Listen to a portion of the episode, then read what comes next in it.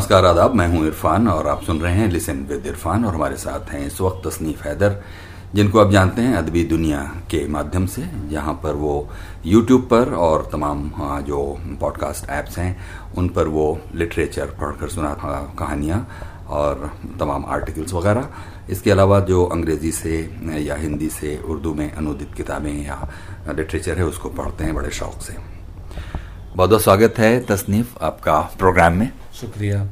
हमको बताइए कि ये अदबी दुनिया की जो का जो सिलसिला शुरू हुआ वो कैसे शुरू हुआ? अदबी दुनिया का सिलसिला असल में मैंने पहले अदबी दुनिया के नाम से एक ब्लॉग बनाया था जो कि उर्दू में था। और उस पर मैंने काफ़ी अदीबों से दस सवालों की एक सीरीज़ भी शुरू की थी जिसमें मैंने इरफान सत्तार से और बाकी दूसरे अहम शायरों और अदीबों से काफ़ी बातचीत की थी। फिर उसका भी एक आइडिया था कि भाई हम जितना भी अहम टेक्स्ट है उर्दू का, उसको यूनिकोड में अपलोड करें, लोगों तक पहुंचाएँ, और कॉपीएबल टेक्स्ट को लोगों तक पहुँचाया जाए। वो काम करते करते किसी दिन ऐसे ही ज़ुबैर रिजवी साहब के पर्चे जहन जदीद में दो कहानियाँ छपी थी आबिद सुहेल की। उसमें से एक कहानी थी शर्तें, जिसको मैंने ऐसे ही पढ़ा, मोबाइल पे रिकॉर्ड किया और उसको अपलोड कर दिया। अब जब मैंने फेसबुक पे दोस्तों के साथ उसे शेयर किया तो लोगों ने उसे काफ़ी पसंद किया और कहा कि ऐसी कुछ और चीज़ें भी अपलोड कीजिए। तो हालाँकि वो रवा रवी में ही किया गया था, लेकिन फिर ये हुआ कि जब लोगों ने उसे पसंद किया तो और भी कुछ चीज़ें रिकॉर्ड की और इस तरह से सिलसिले का एक आगाज़ हो गया बाकायदा। और धीरे धीरे लगने लगा कि भाई ये काम चल रहा है और फिर ये हुआ कि एक साल के अंदर अंदर यूट्यूब ने चैनल को मोनेटाइज कर दिया। तो पता चला कि भाई इसको एक आमदनी का ज़रिया भी बनाया जा सकता है। तो फिर इसी काम में लग गए। इसी में फिर सोचा कि भाई जो चीज़ें आम तौर पे जिन तक लोगों की रसाई नहीं है, पहुँच नहीं है वो अदब, वो लिटरेचर और एक सेकुलर लिटरेचर जो उर्दू की पहचान है, उसको किसी न किसी तरीके से लोगों के सामने लाया जाए। ये इसका सफ़र रहा था शुरुआत में। तो आपने बताया कि ये शुरुआत कितने कै साल पहले आपने की? ये असल में इसको समझिए छः साल हो गए हैं दो हज़ार सोलह में इसको शुरू किया था, मार्च में।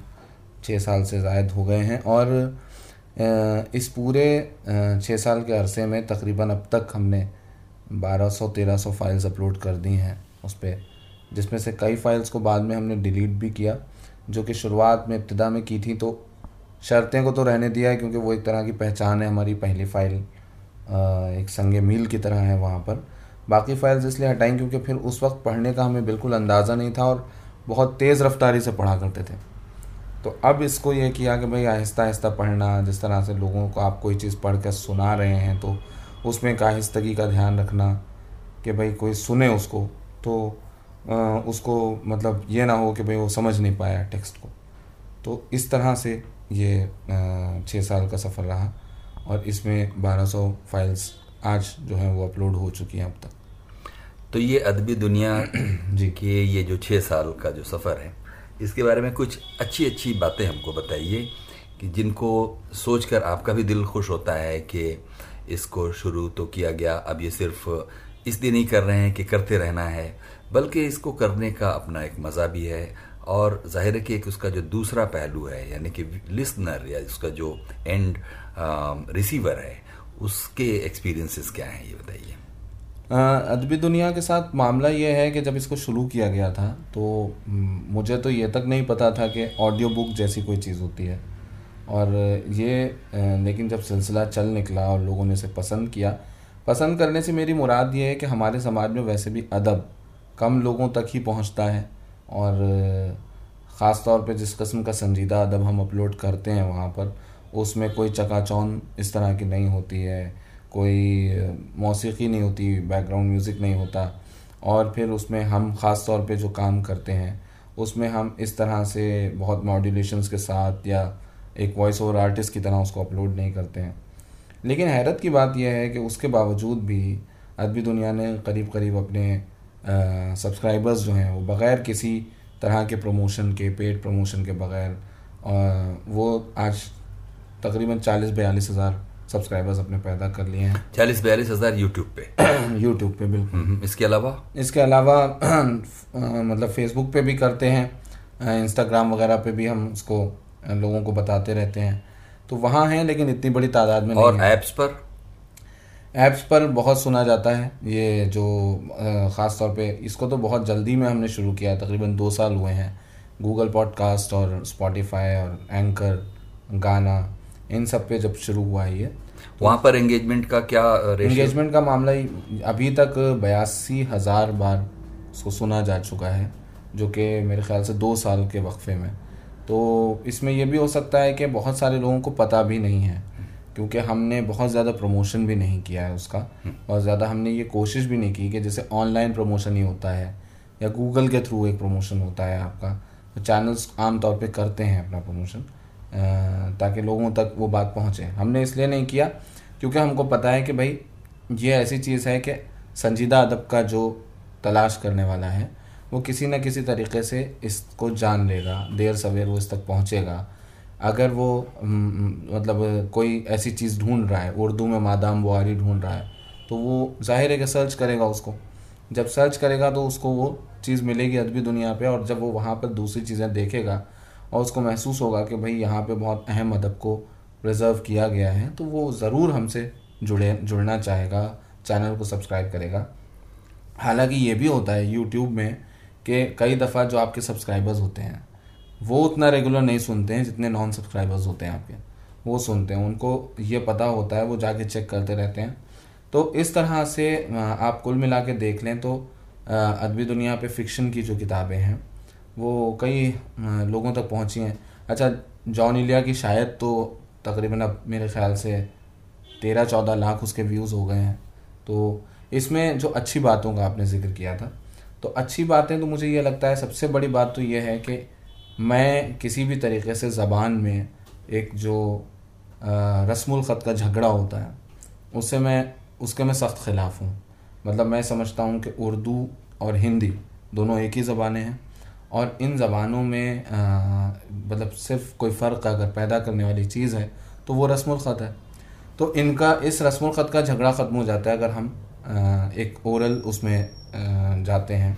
रस्म ख़त का मतलब हमारे जो सुनने वाले नहीं समझ पा रहे हो हम लिपि की बात लिपि की बिल्कुल। जी। तो जो लिपि का झगड़ा है वो ख़त्म हो जाता है। अब इससे ये होता है कि जो नॉन उर्दू स्पीकर्स हैं वो भी कहीं ना कहीं इससे जुड़ते हैं। और आपको हैरत होगी शायद सुनने वालों को भी कि हमारे साथ उर्दू का जो ज़्यादातर लिटरेचर सुनने वाले लोग हैं, वो ऐसे लोग हैं जिनके कमेंट्स भी आते हैं, जो हमको सपोर्ट भी करते हैं, वो इस तरह के लोग हैं कि जो उर्दू को ज़बान के तौर पर नहीं जानते हैं। उनसे अगर आप कहें कि उर्दू में लिखी हुई चीज़ें पढ़ लें, या फिर उर्दू लिटरेचर से उनकी कोई ख़ास वाबस्तगी रही हो, कोई जुड़ाव रहा हो, ऐसा बिल्कुल नहीं है। वो लोग ऐसी, ऐसे बैकग्राउंड है उनका कि बस वो फ़िल्मों के ज़रिए या फिर किसी मशहूर शख्स शख्सियत के ज़रिए उन्होंने उर्दू की कुछ चीज़ें सुनी हैं। लेकिन यहाँ पर वो संजीदा अदब को भी उतना ही अप्रिशिएट करते हैं। सुनते हैं लगातार, हमको फीडबैक भी देते हैं, कई दफ़ा हमारा क्रिटिसिज्म भी करते हैं, जो कि बहुत पॉजिटिव पॉजिटिवली हम उसको कबूल करते हैं और उससे हम कुछ बेहतर चेंज लाने की उसमें कोशिश करते हैं। तो ये इस तरह का सिलसिला है। जो कि हमने जारी रखा हुआ है। और मुझे बड़ी खुशी है कि चाहे एक छोटे दायरे में ही, लेकिन अदबी दुनिया ने अपनी एक जगह बनाई है। और मैं समझता हूँ कि अगर आप जैसा अहम शख्स तसनीफ़ हैदर से कुछ बात करना, इस लायक आपने समझाया तसनीफ़ हैदर को, आप बात कर रहे हैं तो इसका मतलब ये है कि मतलब एक ख़ास दायरे में इसको मकबूलियत मिली है अदबी दुनिया को। तो यही एक हमारा जो काम है कि जो संजीदा अदब पसंद करने वाले हैं उन तक वो चीज़ें पहुँचा दी जाएँ जो अभी किसी और ज़रिए से नहीं पहुँच रही हैं फ़िलहाल हम्म। किताब का तो हाल बुरा है लाइब्रेरीज को मैं जाके देखता हूँ यहाँ पे ही मैंने देखा कि मूलचंद में दिल्ली में जो जमुना दास अख्तर लाइब्रेरी थी हम्म। मैं तकरीबन आपको सात आठ साल पुरानी बात बता रहा हूँ कि मैं वहाँ पर गया अपने दोस्त के साथ तो मैंने देखा कि किताबें उर्दू की किताबें हैं ज़ाहिर है उर्दू के वो शायर थे और आज़ादी से पहले मतलब वो यहाँ आए थे पाकिस्तान से आए थे तो अपनी पूरी लाइब्रेरी लेके आए थे हम्म। उनकी किताबें गल सड़ रही हैं वो रसायल पुराने पुराने ऐसा बहुत सा ख़जाना है बहुत सा ख़जाना है और मुझे लगता है कि उसको इस मीडियम के ज़रिए महफूज करने की बहुत सख्त ज़रूरत है हम्म। इस इसलिए ज़रूरत है क्योंकि वो किताबें ज़ाय हो जाएँगी वो लिटरेचर ज़ाय हो जाएगा जो उर्दू की पहचान था। आज ख़ास तौर पे उर्दू को एक ख़ास मज़हब से जोड़ के देखा जाता है। और ऐसा है कि मैं सिर्फ़ ये बात उन पे ही नहीं रख रहा हूँ कि कोई गैर मुस्लिम ऐसा कहता हो। कई मुसलमान स्कॉलर अब ये कहते हैं कि बच्चों को उर्दू इसलिए पढ़ाइए क्योंकि इसमें हमारा मजहबी सरमाया है। तो मैं इसकी मुखालफत करता हूँ। मुझे लगता है उर्दू एक बहुत गैर मजहबी कस्म की ज़बान रही थी और उसमें ही लिखे हुए लिटरेचर को पढ़ के मेरी अपनी जो जहनीत बनी है मेरा अप, मेरे अपने अंदर जो इनकलाबात आए हैं तो उस पर कोई भी आ, मेरे आर्टिकल्स को भी सुन सकता है जो कि मैंने उस पर अपलोड किए हुए हैं। तो वो जो जहनीत बनती है कहीं ना कहीं वो उर्दू लिटरेचर को हमने कोई इन सबको बाद में पढ़ा रिचर्ड डॉकिंस वगैरह को दूसरे लोगों को तो मगरबी जो अदीब हैं वेस्टर्न फिलोसफर्स जो हैं उनको हमने बाद में पढ़ा। पहले तो अपने ही लोगों को पढ़ के सीखा ना कि चीज़ों पे शक करना क्या होता है? उनके बारे में कैसे सोचना चाहिए? तो अजीम बच्चुख्ताई हैं चौधरी मोहम्मद अली रुदौलवी हैं और मालिक राम हैं। ऐसे बहुत सारे स्कॉलर्स हैं। उनको पढ़ा तब समझ में आया कि हाँ भाई तो मैं चाहता था कि यही चीज़ें जिस जिन्होंने मेरे जहन में ख़ास जगह बनाई और उर्दू की एक गैर मजहबी पहचान बनाई वही चीज़ें मैं और दूसरे सुनने वालों तक भी लेके जाऊँ। हम्म, हम्म। तो जब ये सिलसिला चल निकला तो इस आइडिया को एक शेप मिलता गया धीरे धीरे और आज वो उसी शक्ल में आप सबके सामने है। हम्म, हम इस वक्त अपने सुनने वालों को बता दें कि इस वक्त हम तसनीफ हैदर के घर कम ऑफ़िस में बैठे हुए हैं और जहाँ हम ये बातचीत कर रहे हैं वहाँ पर उनका एक मेक शिफ्ट स्टूडियो भी है इसके अलावा एक लाइब्रेरी है जिसमें बहुत सारी किताबें मैं देख रहा हूँ कि अंग्रेज़ी और हिंदी की ज़्यादातर किताबें हैं और ज़्यादातर नई किताबें मैं देख रहा हूँ कि उनको पढ़ने का भी ज़ाती तौर पर बहुत शौक़ है। और लगता है कि सिर्फ़ आप यही किताबें यहाँ नहीं रखे हुए हैं जिनको आप अपने अदबी दुनिया पर पढ़कर सुनाएँगे बल्कि अपने पढ़ने के लिए भी शायद तसनीफ रखे हुए हैं। किस तरह की किताबें हैं आपकी लाइब्रेरी में? जी आ, मेरी ज़ाती लाइब्रेरी में असल में ज़्यादातर फिक्शन है। और मैं हिंदी और अंग्रेज़ी के अलावा जो आलमी अदब का फ़िक्शन है उसको मैं चाहता हूँ कि ज़्यादा से ज़्यादा पढ़ूँ। फ़िक्शन से मेरी जो वाबस्तगी है, वो अभी तकरीबन आप समझें कि ज़्यादा पुरानी नहीं है। ये इसको एक पाँच साल का वक्त हुआ होगा। मैंने सबसे पहले कैचर इन द राय पढ़ी थी जो नावल मैंने अंग्रेज़ी में पढ़ा था। और उसके बाद फिर मुझे लगा कि भाई फ़िक्शन पढ़ना चाहिए, आलमी अदब पढ़ना चाहिए उस तरह से। तो उर्दू नावल्स तो हमने कुछ पढ़ रखे थे, उर्दू में कुछ तर्जुमे पढ़ रखे थे दोस्तों इसकी वगैरह के। लेकिन इन सब चीज़ों को जब पढ़ना शुरू किया है तो पता चला है कि ज़ाहिर है कि दूसरे अदब दूसरा जो अदब है उसमें किस तरह के तजर्बे किए गए हैं दुनिया के दूसरे अदब में किस तरह की एक्सपेरिमेंट्स हो रहे हैं उनमें फॉर्मेट के लेवल पे टेक, टेक्निक के लेवल पे और ज़बान की सतह पे तो ये सब सारी चीज़ें जब समझ में आईं तो इसने कम से कम अपनी ज़ाती तौर पे इन आलमी अदब में मेरी दिलचस्पी को और गहरा किया। और मुझे ये महसूस होता है कि हम जब दूसरी ज़बानों को देखते हैं और उसके बाद अपनी ज़बान का अदब पढ़ते हैं तो आपको वो ज़्यादा बेहतर तरीके से समझ में आता है।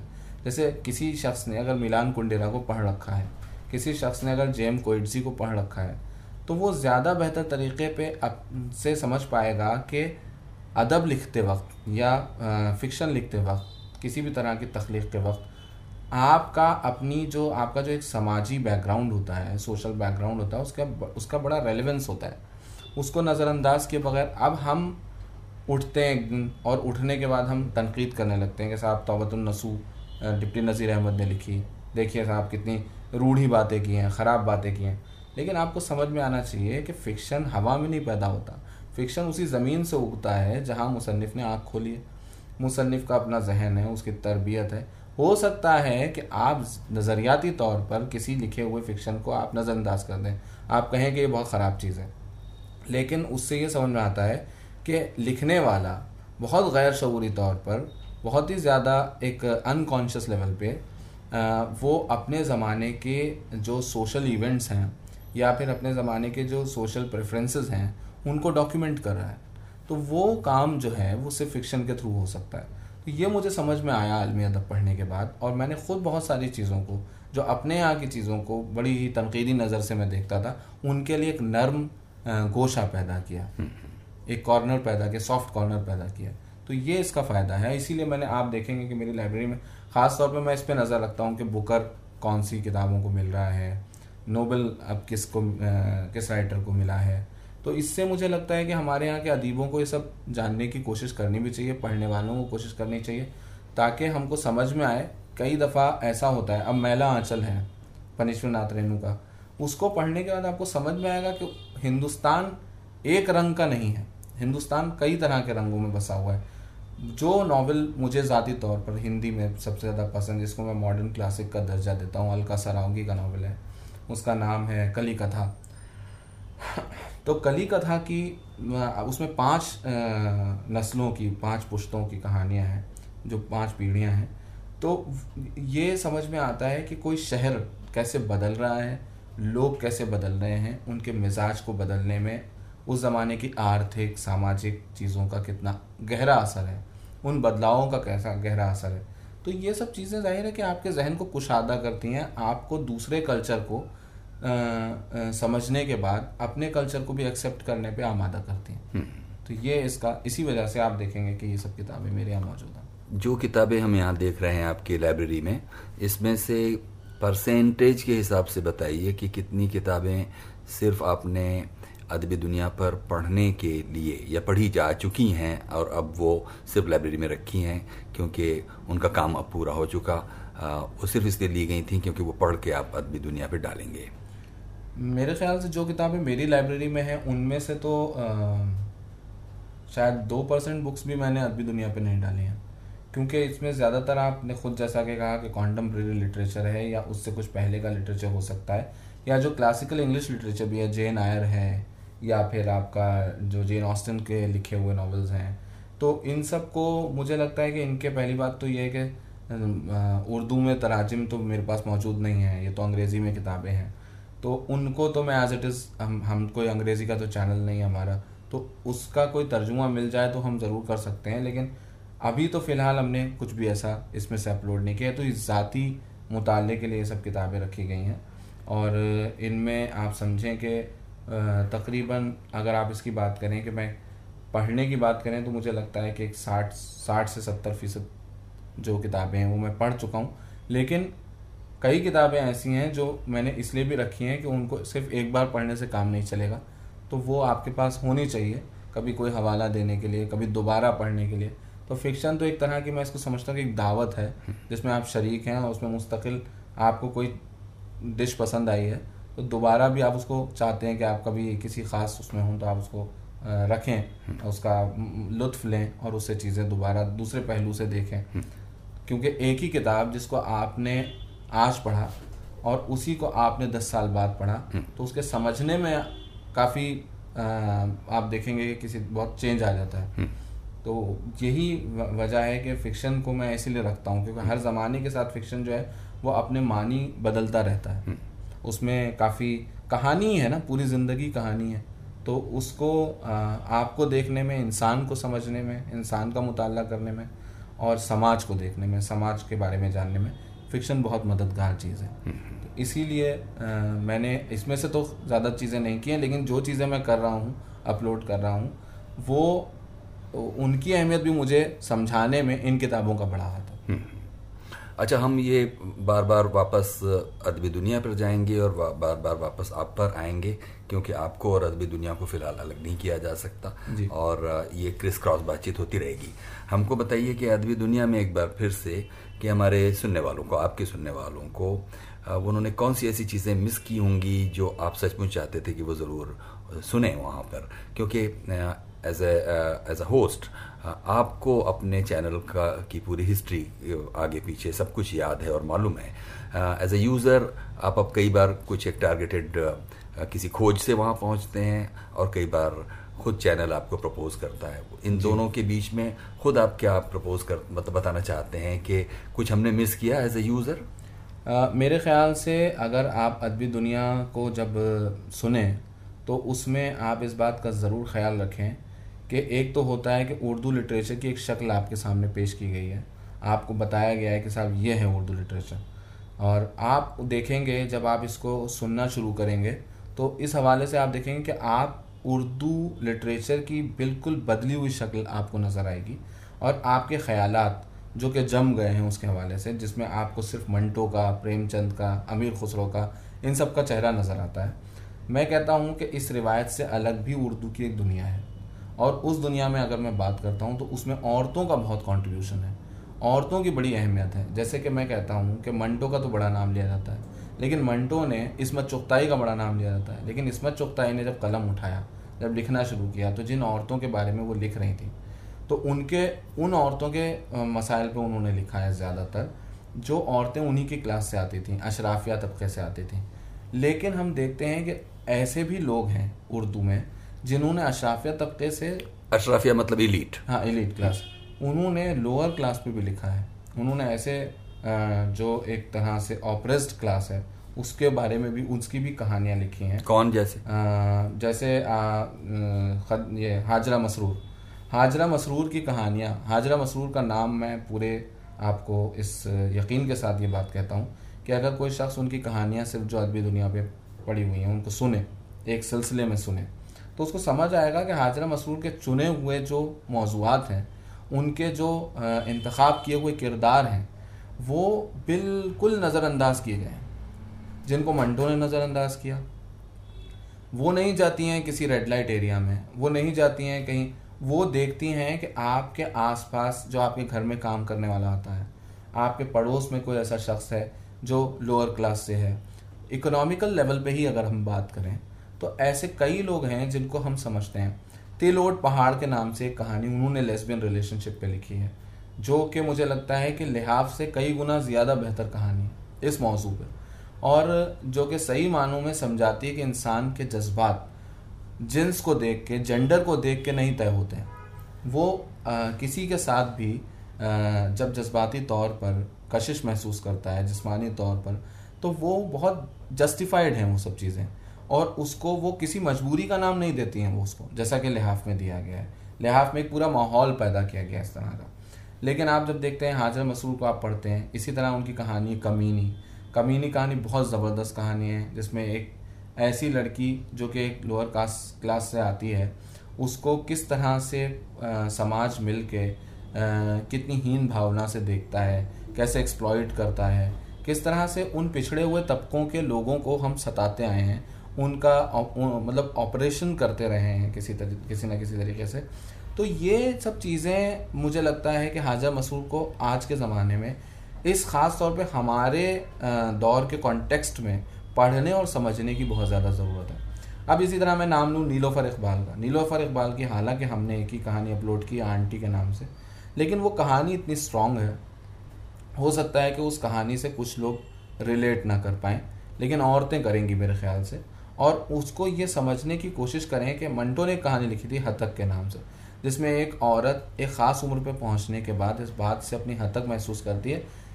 वो कि एक शख्स आया था जो कि उसका गाहक था और उसने उसको बोल दिया कि ये बूढ़ी औरत है। तो अपनी उम्र ढलने के इस, इसी उम्र ढलने के मसले को लेकर आंटी नाम की कहानी नीलोफर इकबाल ने लिखी है, जिसमें किसी तवायफ की कहानी नहीं है, एक आम औरत की कहानी है। उस आम औरत की कहानी को बहुत ही ज़बरदस्त अंदाज से लिखा गया है तो मुझे लगता है कि वो ज़रूर पढ़ना चाहिए। सुन, सुनी जानी चाहिए। दूसरी बात मैं आपको बताऊँ कि एक नाम है अजानों के देश में एक कहानी है। वो जो, उसकी जो ऑथर हैं अभी मेरे जहन से नाम निकल रहा है उनका। बहरहाल ये जो कहानी है, ये ज़रूर सुनी जानी चाहिए अजानों के देश में, क्योंकि इन लोगों ने, उन्हीं की कहानी हिंदुस्तानी, पाकिस्तानी। वो भी मतलब ये ऐसे मौजूद पे हमारे यहाँ औरतों ने कलम उठाया रशीद जहाँ की कहानियाँ लोगों को, लोगों तक पहुँचनी चाहिए। तो ये मुझे लगता है कि ये तो ज़रूर ऐसी चीज़ें हैं कि जो आपको समझ में आएगा कि उर्दू में औरतों की आवाज़ कितनी मुस्तहकम रही है, कितनी मज़बूत रही है और उन्हें कितनी अच्छी तरीके से समाज का ऑब्जर्वेशन करके कहानियाँ लिखी हैं और उनकी आवाज़ कहीं नहीं है। उनके बारे में लोग उस तरह से बात नहीं करते हैं क्योंकि एक मोनोपली जो है एक तरह से वो मर्द हजरात की रही है, लिटरेचर पर भी। तो उसको मुझे लगता है कि हमने इस पर काफ़ी कोशिश की है और आगे भी करेंगे कि औरतों की आवाज़ बहुत नुमाया है। इसमें एक नाम और मैं इजाफा करूँगा, जाहिदा हिना का नाम। अब देखिए, जॉन इलिया का नाम बहुत मशहूर है, लेकिन जॉन इलिया की वाइफ ही थी जाहिदा हिना। जाहिदा हिना ने एक आर्टिकल लिखा है। हालाँकि जाहिदा हिना की ये पहचान नहीं है, मैं सिर्फ़ बता रहा हूँ। मतलब मुझे लगता है कि अगर इस बात के की सतह पे देखा जाए जहनीत की सतह पे देखा जाए इल्म की सतह पे देखा जाए तो जाहिदा हिना जॉन इलिया से कई गुना बड़ा नाम। उनकी किताब है औरत ज़िंदगी का ज़िंदा। उसमें एक आर्टिकल है ज़बान के ज़ख्म, जिसको हमने पूरा दो पार्ट में अपलोड किया हुआ है। वो आदमी कोई उस आर्टिकल को सुने तो उसको समझ में आएगा कि उर्दू की जो पूरी तारीख रही है, उसमें मर्दों ने अपनी शायरी से, अपने आर्ट से, अपने हुनर से औरतों को कैसे ज़ख्म दिए। और उसमें सिर्फ़ यही नहीं बताया गया है कि सिर्फ़ मुसलमान औरतों को कैसे ज़ख्म दिए गए हैं।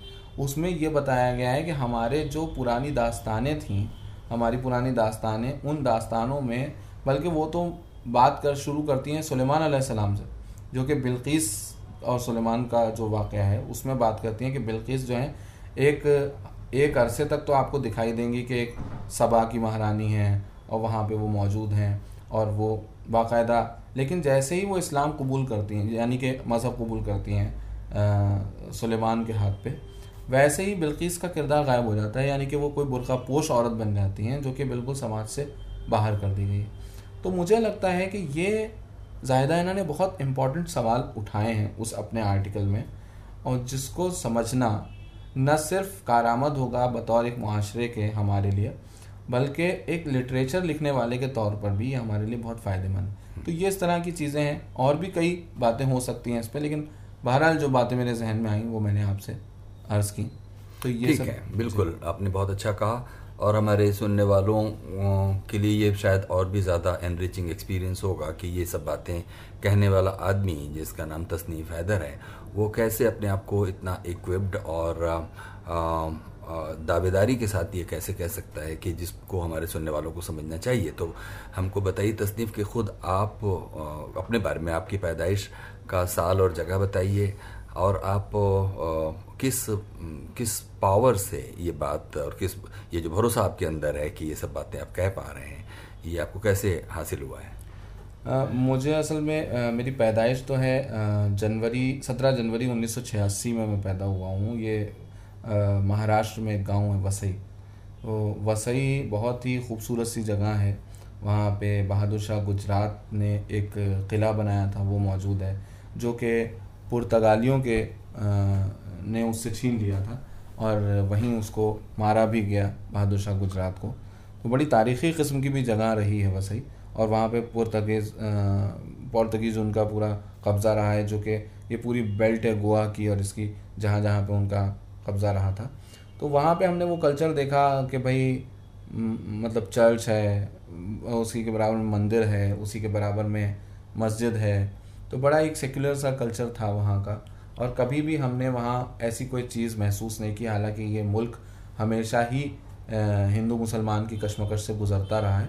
लेकिन वहाँ पर हमने ख़ास तौर पर ऐसी कोई चीज़ अपनी, जब तक मैं वहाँ रहा हूँ सत्रह साल की उम्र तक मैंने कुछ ऐसी चीज़ महसूस नहीं की जिससे मुझे लगता हो कि साहब, कोई मजहबी तशद या मजहबी जिसे कहना चाहिए कि आइडेंटिटी कोई ऐसी जो होती है, उस पर ज़ोर देने वाला, वाली कोई बात वहाँ नज़र आए। वहाँ पे हमने देखा कि ख़ास तौर पे उस रीजन में हम देखते थे कि जो हिंदू होते थे, वही बैक वक्त ईसाई भी होते थे। ये उस पूरी बेल्ट में आपको मिलेगा जहाँ जहाँ पुर्तगेज़ों की हुकूमत रही थी। उसकी वजह यह है कि उनको एक ज़माने में बहुत ज़बरदस्ती मार मार के उनको क्रिश्चियन बनाया गया था। तो हुआ ये कि वो बन तो गए क्रिश्चियन लेकिन वो अपने पुराने खुदाओं को भी नहीं छोड़ पाए और उनके साथ उनके नए खुदा भी रहे तो उन्होंने दोनों की इज़्ज़त की। तो आज वहाँ चर्च भी है और आप देखेंगे जो लोग चर्च में जाते हैं, वही लोग जब अपने घर जाते हैं तो आपको हिंदू देवी देवताओं की उनके घरों में तस्वीरें मिल जाएँगी, साथ में वो ईसा मसीह सलीब पे लटके हुए, वो वो भी मिल जाएगा आपको। तो ये कल्चर जो था, इसने बड़ा फ़ायदा पहुँचाया कहीं ना कहीं। और उसमें घर का माहौल भी थोड़ा, हमारे वाले शायर हैं फसी अकमल तो वो उनके पास भी किताबें हुआ करती थी। हालाँकि उस ज़माने में वो अपनी किताबों में हाथ हाथ लगाने नहीं देते थे। लेकिन छुप छुप के हमने उनकी किताबों को पढ़ना शुरू किया। उर्दू ख़ास तौर उर्दू शायरी में बड़ी दिलचस्पी थी। और मैं शायद सेकंड स्टैंडर्ड में था जब मैंने पहली नज़म लिखी। और वो नज़म थी, साहिल है मेरा भाई, फितरत से है कसाई। कहीं बन ना जाए नाई, मैं क्यों करूँ बुराई? इस तरह से एक नज़म लिखी थी, उसका नाम था मेरा ख़ानदान। और उसमें एक था कि, अम्मी है मेरी अच्छी, अम्मी है मेरी आलिम, लेकिन बड़ी हैं जालिम। जो मार कर पढ़ाया, वही तो काम आया। डरते हैं उनसे सारे, शादीशुदा कंवारे। तो ये हमने उस ज़माने में नज़म लिखी थी। ये बड़ी लोगों ने पसंद करी, और उसी ज़माने में ये नज़म जहाँ दिल्ली में एक रिसाला निकलता था, बच्चों की निराली दुनिया के नाम से। तो कोई साहब आए हुए थे, हमारे वालिद के दोस्त थे, ये नज़म मुझसे ले गए थे, उन्होंने उसमें शाये करवा दी थी। ये सिलसिला चलता रहा और मैं लिखता रहा, क्लासिकल तर्ज पे मैंने फिर गज़लें लिखना शुरू की। उस ज़माने में गालिब को, इन लोगों को सबको पढ़ते थे, दिमाग में वही रहता था।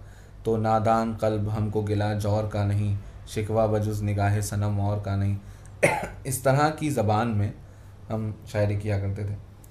बाद में समझ में आया, फिर वो वहाँ से आए, फिर कि और किताबें पढ़ी, वक्त समझ में आया कि वक्त बदल गया तो तरक्की पसंदी का भी दौर गुजर चुका है, जदीदियत भी आगे पुरानी हो रही है। तो समझ में आया कि साहब, ये लहजा जो है, ये वो पुरानी शायरी पूरी की पूरी, हमारी अम्मी ने हालाँकि आज तक कुछ संभाल के रखी हुई है वो। कई कॉपी, कॉपियाँ मैंने भर रखी थी। उसी ज़माने में मैंने हाइपोकॉन्ड्रिया पे एक नावल लिखा था, ख़याल ख़ाम के नाम से। वो पूरा लिखा और कुछ कहानियाँ लिखी थी जिसकी, जिनकी तारीफ़ अली इमाम नकवी तक ने की थी, जो बड़े अफसाना निगार थे मुंबई में। तो राशा सहारा वगैरह में वो सब छप, छपी भी। और मैं उर्दू में बच्चों के पेजेस जो आते थे, उसमें भी कुछ कहानियाँ वगैरह लिखा करता था। तो मुझे याद है, मैं मीरा रोड में मच्छर बहुत थे तो मैंने मच्छरों की कॉन्फ्रेंस के नाम से एक नज़म लिखी थी। तो इस तरह की चीज़ें मैं करता रहता था। बाद में ये हुआ कि फिर जब और मुताला हुआ वक्त के साथ तब समझ में आया कि भाई, अब जो आपने भरोसे की बात कही है तो उसमें जब, देखिए, मुझे लगता है कि अपनी बात कहने का भरोसा तब पैदा होता है, जब आपके पास उस बात को कहने के लिए एक ठोस दलील हो, और दलील आपको कहाँ से मिलेगी? किताबों से मिलेगी। आपको पढ़ना ही, मुझे लगता है, एक अदीब के लिए, ग़ुलाम अब्बास जो उर्दू के बहुत अच्छे अफसाना निकाल रहे हैं, उनका कहना ही यही था कि भाई, आप 80 परसेंट जब कुछ पढ़ते हैं तो 20 परसेंट आप लिखने के काबिल होते हैं। तो पढ़ना जो है वो एक अदीब के लिए बहुत ज़रूरी है। हालाँकि मैं ख़ुद को नहीं मानता कि अभी उतना पढ़ पाया हूँ, लेकिन फिर भी मुझे लगता है कि जो भी मैंने नावल्स पढ़े हैं, जो भी मैंने नॉन फिक्शन की बुक्स पढ़ी हैं, मजहबी तालीम का भी उसमें हाथ रहा है। मैंने तो एक ज़माने में, मैं समझता हूँ कि हालाँकि मेरे सख्त इख्तलाफात हैं। मैं अब तो उन सब चीज़ों को बिल्कुल पसंद नहीं करता, नज़रियाती तौर पर लेकिन अगर आप कहें कि मैंने तहरीर लिखना कहाँ से सीखा तो मैं आपको बताऊँगा कि मौलाना मौदूदी ने कुरान की तफसीर लिखी है। तो वो कुरान की उस तफसीर को मैं सुनता था, बड़े शौक़ से। उस ज़माने में इंटरनेट नया नया था तो मैं उस पर ढूंढ के कहीं से मुझे वो मिल गई तो पूरी उस ज़माने में किसी ने अपलोड कर रखी थी तो कोई वेबसाइट थी, उस पर मैं सुनता था। अब वो उर्दू मुझे इतनी पसंद आती थी, फिर मैं, फिर मैंने क्या किया कि वो किताब पढ़ी। और उससे मुझे लगता है कि आज भी मेरी तहरीर पर, मौदूदी की तहरीर का वो इन्फ्लुएंस आपको कहीं ना कहीं वो रवानी मेरी तहरीर में आपको दिख जाएगी जो मौदूदी क्या मौजूद थी। तो मैं नज़रियाती तौर पे तो उनसे बहुत अब इख्तलाफ रखता हूँ।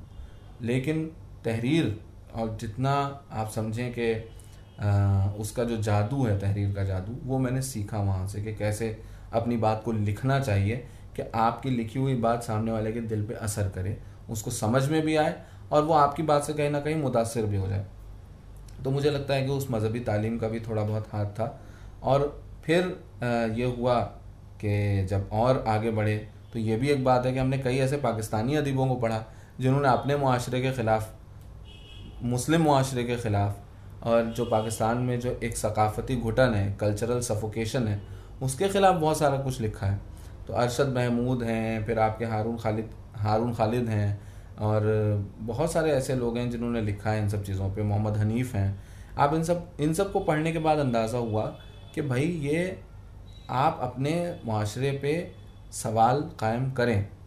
उसके बारे में आप कहीं ना कहीं जिस खुशफहमी का शिकार होते हैं ग्लोरीफाई करते रहते हैं, उसको जस्टिफाई करते रहते हैं, वो सब आप छोड़ें।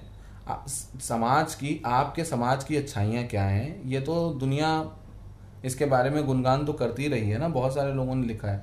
लेकिन आपके समाज की कमियाँ क्या है? मुझे लगता है किसी भी स्कॉलर का, किसी भी इंटेलेक्चुअल का काम सबसे पहले यही है कि वो अपने समाज की कमियों पे बात करें।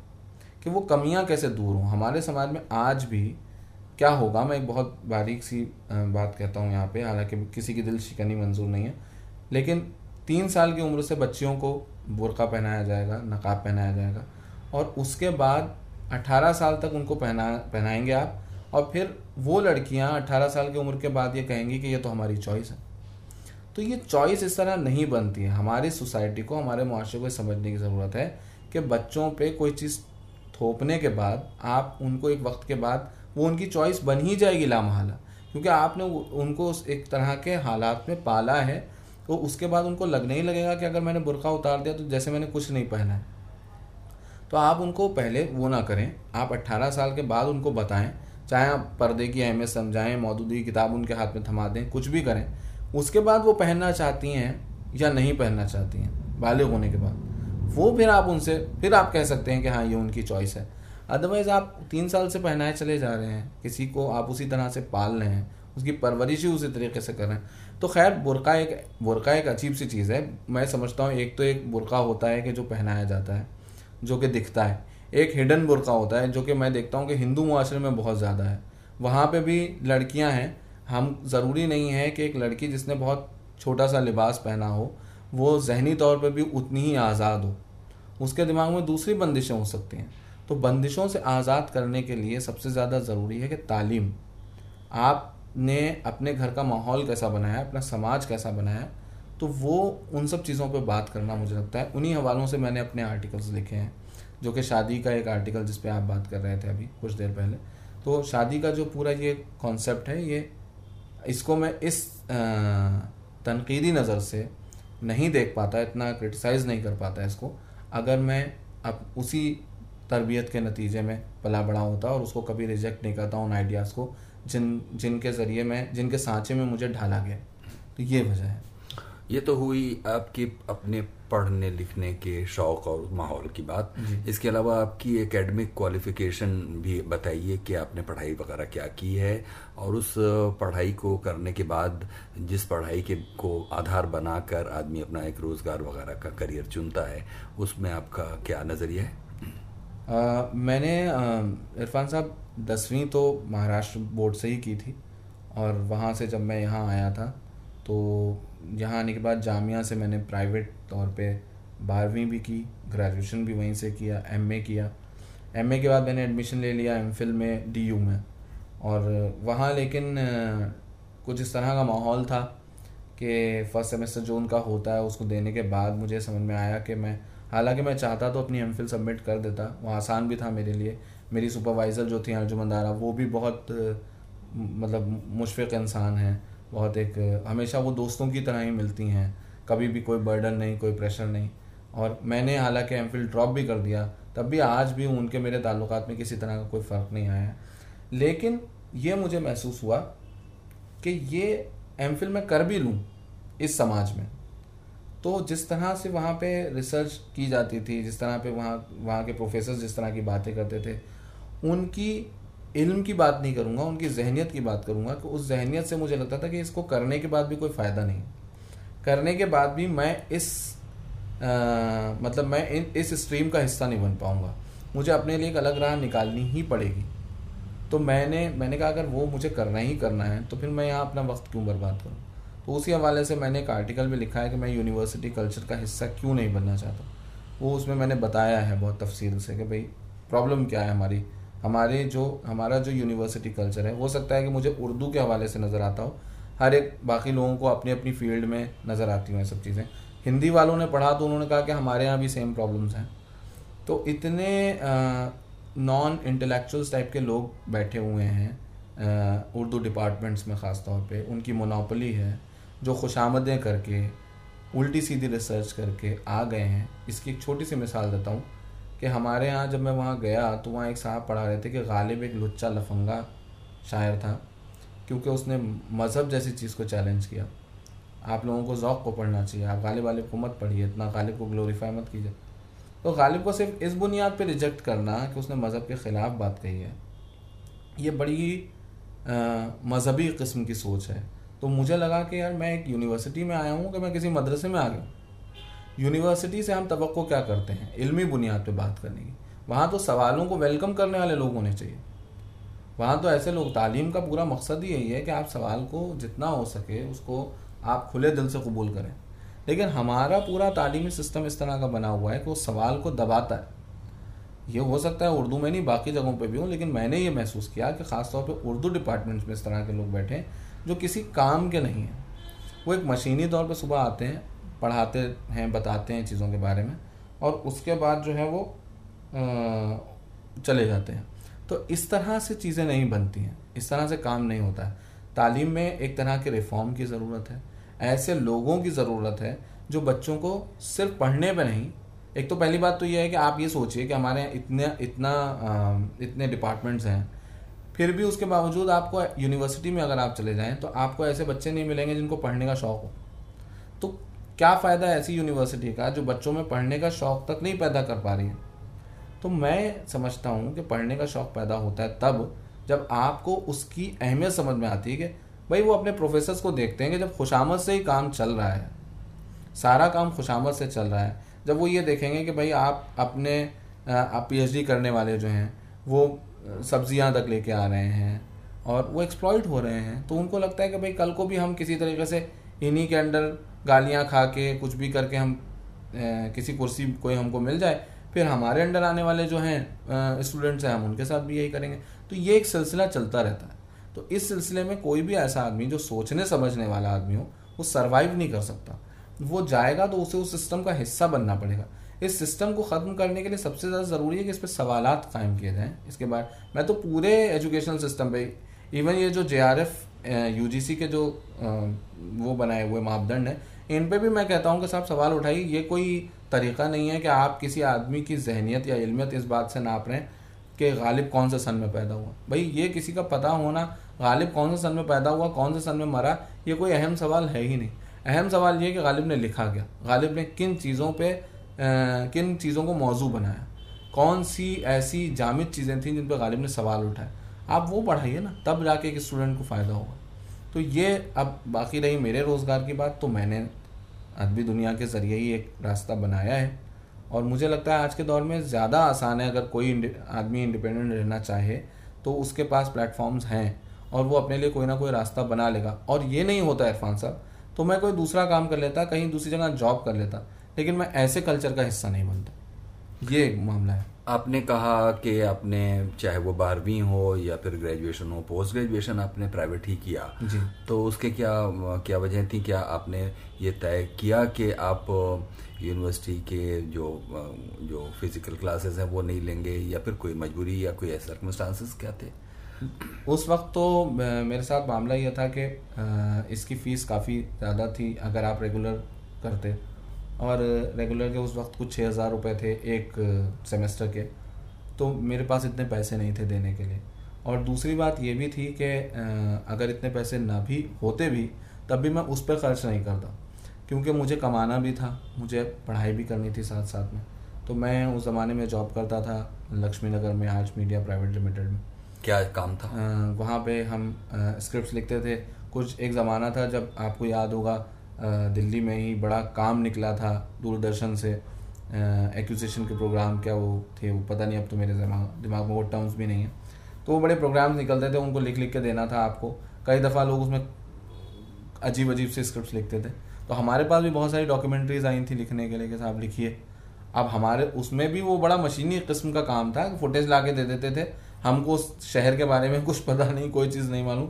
लेकिन बैठ के एक रात में हमको चार एपिसोड तैयार करके देने तो बैठ के कर रहे हैं काम। तो किया वो काम खूब किया।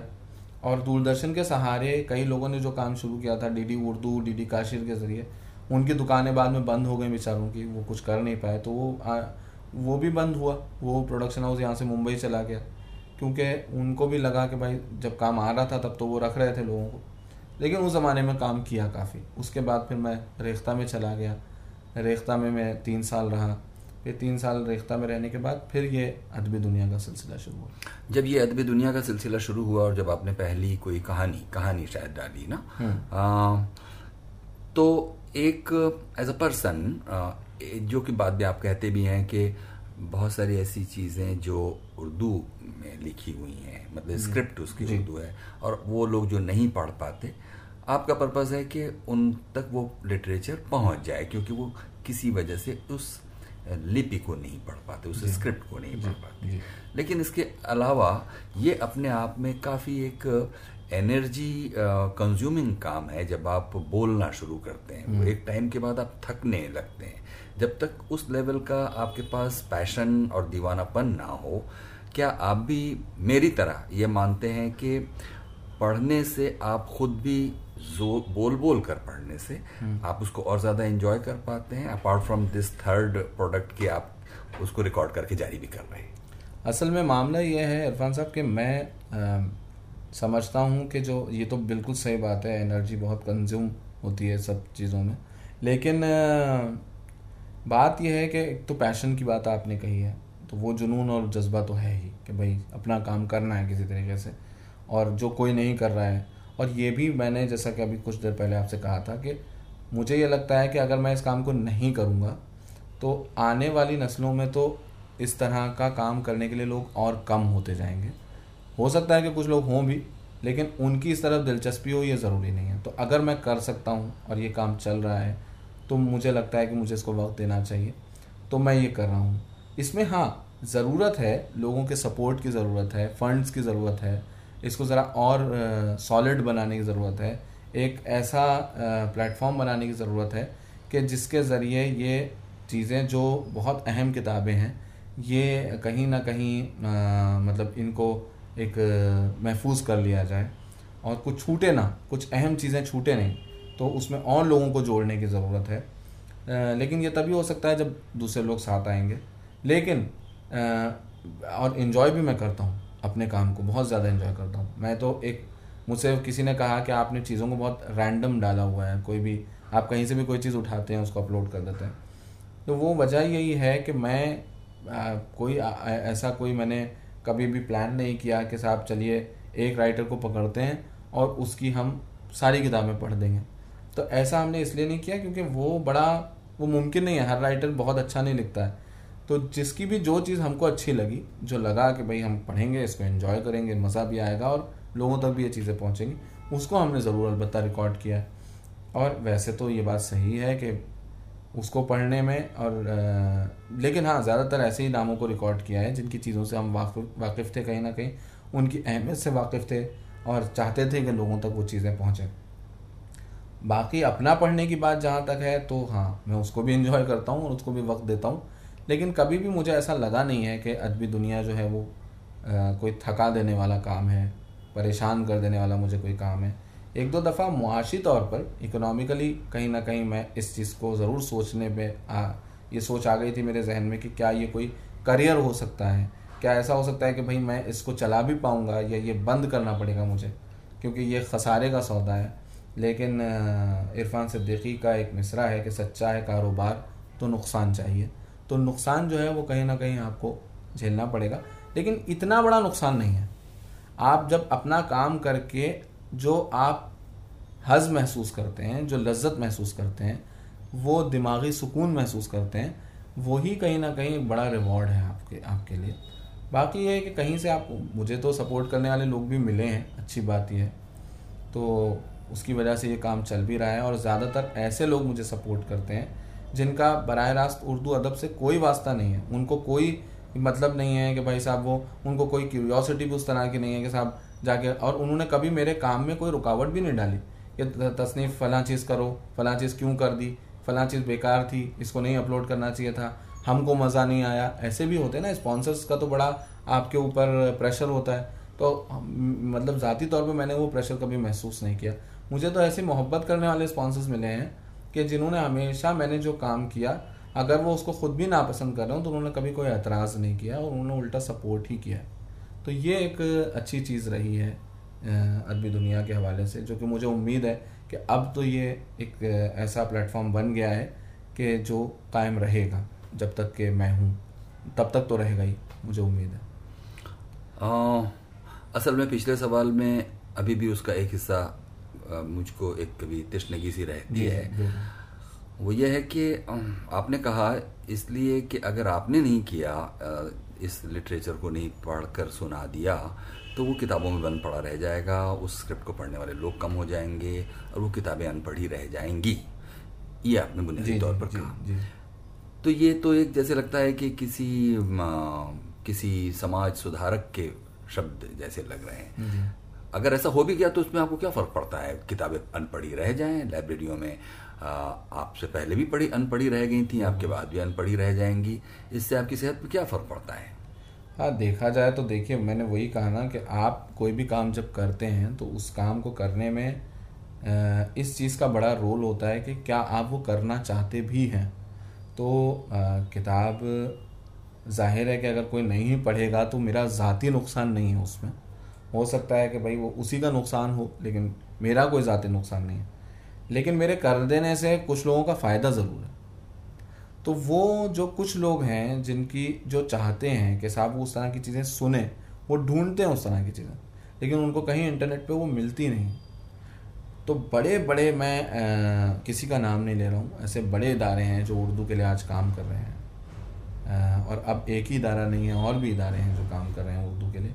लेकिन किसी का ख्याल इस तरफ़ नहीं गया कि उर्दू का इतना बड़ा सरमाया इसको महफूज करने का ऐसा कौन सा रास्ता हो जिसके ज़रिए ये लोगों तक पहुँच भी पाए। मतलब मान लीजिए आपने सारी किताबें स्कैन करके डाल भी दी तो वो स्कैन की हुई किताबें उस शख्स के, उन लोगों के अलावा जिनको वो लिपि आती है, दूसरे लोगों तक पहुँचने में एक कहीं ना कहीं एक रुकावट रहेगा रहेगी उसकी।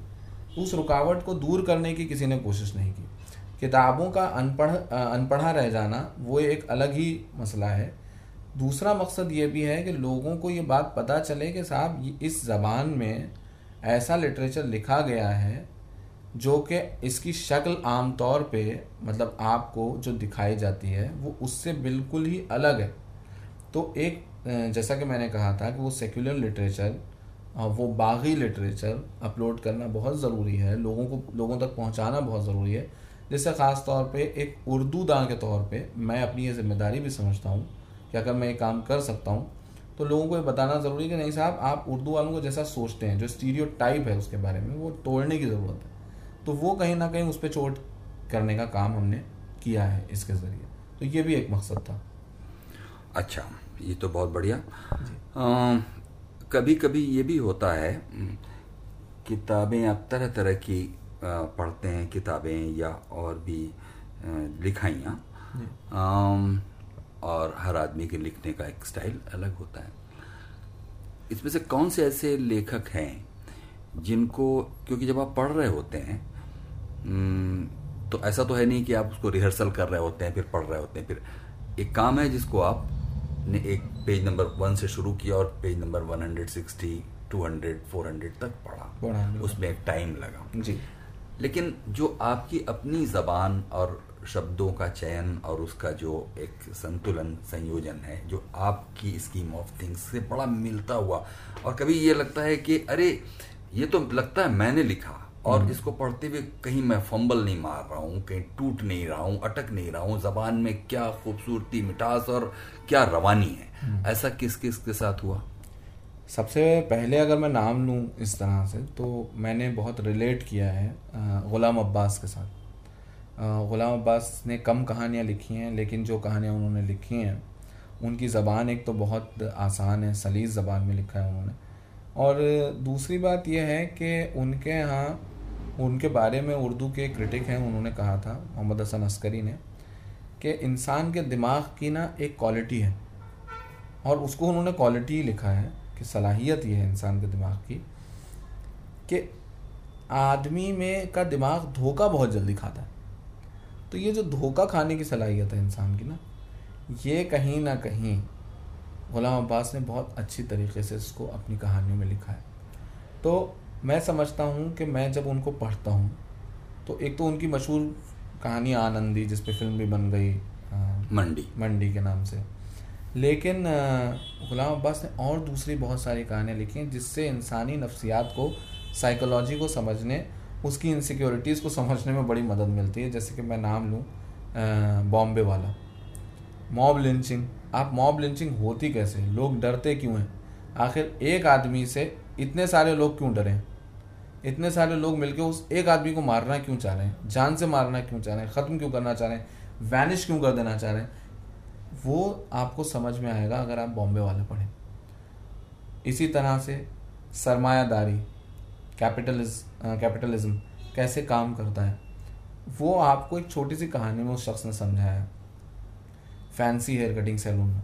Fancy hair cutting salon इस वक्त मुझे लगता है उर्दू में इस मौजू पे इकलौती ऐसी कहानी है, जो इतनी आसान ज़बान में लिखी गई है। ये पूरी तरक्की पसंदों का दौर चला गया। उन्होंने कोई भी, हालाँकि ये तरक्की पसंद नहीं थे, लेकिन कोई भी सोशलिस्ट मतलब सो कॉल्ड ही सही, लेकिन वो इतना काम नहीं कर पाया। जैसे मान लीजिए कि मंटो मंटो अपने आप को कहते नहीं थे, लेकिन उनको सोशलिस्ट एक तरह से बोला जाता है। लेकिन मंटो भी कोई ऐसी कहानी नहीं लिख पाया नून मीम राशिद कोई ऐसी नज्म नहीं लिख पाए। लेकिन फैंसी हेयर कटिंग सैलून अपने आप में, जो आदमी खुद को नहीं कह रहा है, बिल्कुल भी जो आदमी रिजेक्ट कर रहा है उस आइडिया को सोशलिज्म के वो आपको समझा रहा है कैपिटलिज्म के अगेंस्ट इतनी ज़बरदस्त कहानी आपको देखे जा रहा है।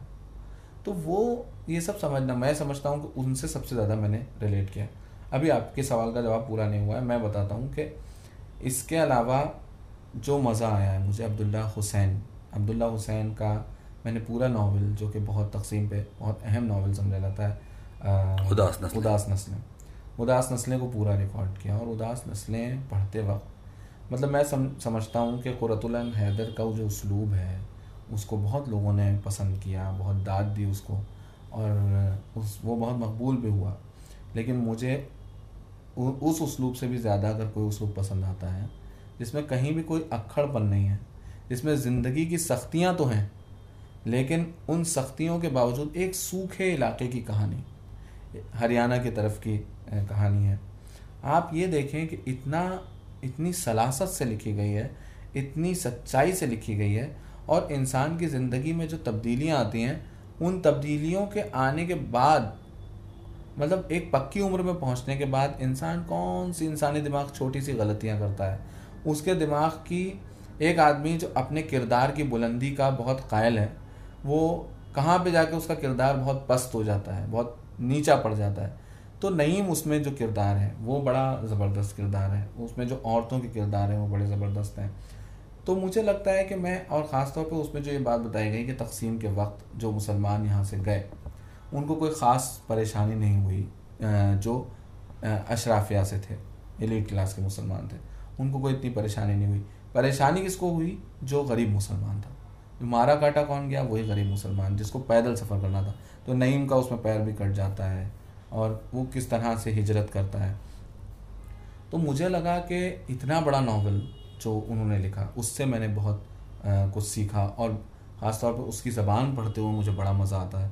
अभी भी आप मुझे उदास नस्लें का ऐसा वाहिद नावल है कि वो आप मुझे कभी भी दे दें एक कमरे में मुझे छोड़ दें और उस किताब के साथ और तो मैं कम से कम उसको मैं पंद्रह बीस बार तो आसानी से पढ़ जाऊँगा।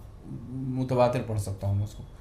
फिर उदास नस्लें ही नहीं उनका एक नावल मेरा रिकॉर्ड करने का इरादा है। मैंने उनका नशेब रिकॉर्ड कर दिया है। नदी कहानी तो जो लंबी कहानी है, वो रिकॉर्ड कर दिया रात में कर रहा था, वो पूरी नहीं कर पाया, लेकिन वो भी बड़ी उमदा कहानी है। उनका एक नावल है, बाघ के नाम से, जो कि मिलिटेंसी पे लिखा गया है। वो भी बड़ा कमाल का नावल है। तो उसको भी मेरा इरादा है। और उसकी भी ज़बान आप देखेंगे ना, इतनी ही सलीस ज़बान है, रवा ज़बान है, कि आप बिल्कुल सुनने वाला सुने तो उसे मज़ा आ जाए। ये ये आर्ट है अब्दुल्ला हुसैन का, जो गुलाम अब्बास के पास एक अलग तरह से था, अब्दुल्ला हुसैन के पास एक अलग तरह से, लेकिन इतना डेंस लिखा है। ये डेंस इतना डेंस लिटरेचर मैंने होजे सारा मागो के यहाँ पढ़ा, जो कि जिसने ब्लाइंडनेस के नाम से नावल लिखा। और मतलब काफ़ी जो, ये जो पैंडमिक आया है, इस पर पूरी सीरीज़ उसने लिखी है। मतलब ये तो बाद में आया है, उससे पहले ही वबा पे वो सीरीज़ लिख चुका है अलग अलग तरह की। तो मैं ये समझता हूँ कि इतना डेंस मैंने जो पढ़ा था वो वहाँ, वो मुझे इनके यहाँ मज़ा आता है इसका। फिर दूसरे मैं आपको बताऊँ कि मादाम बुहारी। मतलब गुस्ताव फ्लोबेर का वो तर्जुमा जो मोहम्मद हसन अस्करी ने किया है, इस कदर उम्दा है। इस कदर उम्दा है कि कोई शख्स अगर उर्दू जानता है या उर्दू को सुनना भी पसंद करता है, उस तर्जुमे को सिर्फ़ सुन ले तो मादाम बुआरी का मतलब एक आशिक हो जाए। वो दुनिया के शाहकार अदब में से है वो। मादाम बुआरी और इतना औरत किस तरह से एक औरत है जो बेचैन रूह है, और उस बेचैन रूह का खात्मा एक ख़ुदकुशी पे होता है। क्योंकि उसको तो चैन नसीब होना नहीं है पूरी ज़िंदगी। उसको कुछ मिल भी जाएगा जो वो चाहती है, तब भी वो खुश नहीं होगी। तो इंसानी ज़िंदगी की जो इंसान के मिजाज की जो परेशानियाँ हैं, वो बड़ी खूबसूरती से उसमें दिखाई गई हैं। ख़ासतौर पर औरत की जो जहनी कजरवी है कजरवी एक सही लफ्ज़ नहीं है, या जहनी कशमकश जो है उसकी। उसको बहुत उमदा तरीके से पेंट किया गया और जिस शख्स ने लिखा है, उससे पूछा गया गुस्ताफ फ्लोबिर से कि ये आपने कैसे लिखा? इतना उमदा तरीके से। तो उसने कहा कि मादाम बुआरी मैं खुद हूँ। अपने बारे में सोच के एक औरत का किरदार उसने लिखा। अब आप सोचिए। तो ये सब चीज़ें हैं जिनके बारे में मैं आपको बता सकता हूँ। इनको, इनसे मैंने बहुत रिलेट भी किया है। इन शख्सियात से बहुत रिलेट किया है। बहुत सारी ऐसी चीज़ें हैं जिनको मैं अभी अपलोड नहीं कर सका हूँ। लेकिन उनसे कहीं ना कहीं मैं बड़ा मैंने जैसे ईडियट है दो, दोस्तों का क्राइम एंड पनिशमेंट है उसका। तो दोस्तों का लिखा हुआ तो जितना भी लिटरेचर है अगर आप उसको पढ़ें तो ज़ाहिर है कि उनमें मोनोलॉग्स का बड़ा कमाल है। उनमें एक शख्स है वो बोल रहा है और बोलता ही चला जा रहा है। अब वो उसके पाँच पाँच पेज के डायलॉग्स हैं। अब साहब वो बोल रहे हैं और आप उसको सुन रहे हैं और बड़ा मुँह ताक रहे हैं कि साहब कैसे कोई आदमी इतना बोल सकता है लेकिन लोग बोलते हैं। और उस इस बोलने को जितने अच्छे तरीके से दोस्तों ने लिखा है तो मैं हमेशा ये कहता हूँ कि फ्योदोर दोस्तोविस्की का असर उन लोगों पे तो है ही जिन्होंने उसको पढ़ा है ख़ासतौर पे फिक्शन लिखने वालों को। उन लोगों पे भी है जिन्होंने उसको नहीं पढ़ा है क्योंकि उन्होंने जिनको पढ़ा है वो उसको कहीं ना कहीं पढ़ चुके हैं। हम्म। तो ये चीज़ें हैं जिनका मुझे ख़ास तौर पर जिनसे फ़ायदा भी हुआ और जिनको रिकॉर्ड करते हुए मुझे लुत्फ भी आता है ख़ास तौर पर तो तसनीफ़ हम लोग यहाँ तक तो बात कर चुके आखिर की तरफ़ बढ़ते हुए हम आपसे ये ज़रूर जानना चाहेंगे कि इस काम को करने में आप इसे अकेले करते हैं या इसका पूरा मॉडल क्या है? कैसे आप कितने लोग हैं जो इस काम को करते हैं? और कैसे, जैसे कि आज का दिन आपने क्या किसी पॉडकास्ट को प्लान किया है जिसको आप मतलब कैसे ये कैसे आपने इसका मेथडोलॉजी कैसे इवॉल्व की हुई ये असल में जो काम है, वो मैंने अकेले शुरू ज़रूर किया था, इरफान साहब। लेकिन इसको अकेले जारी रखना ज़ाहिर है, मेरे बस की बात नहीं थी। इसमें बहुत लोगों का साथ रहा है सपोर्ट रहा है हमारे ख़ास तौर जिन लोगों का नाम लेना चाहूँगा, जिन्होंने मुझे बहुत फाइनेंशियली बहुत सपोर्ट किया इस पूरे काम में। हैरी अटवाल हैं और दुबई में हमारे एक दोस्त होते हैं रिजवान साहब। वो हैं। और इसके अलावा और भी कुछ लोग हैं जो नहीं चाहेंगे कि मैं उनका नाम लूँ। तो इस तरह से वो लोग तो हैं ही बहुत अहम, और उन्होंने हमेशा कदम कदम पे कोशिश की है कि अदबी दुनिया किसी भी हवाले से कभी भी इसका काम नहीं रुकना चाहिए। तो वो लोग रहे हैं साथ में। लेकिन ये तो एक बात हो गई कि भाई आपको इस तरह का सपोर्ट मिल गया है। लेकिन काम जारी रखने के लिए और भी बहुत सारी चीज़ें होती हैं।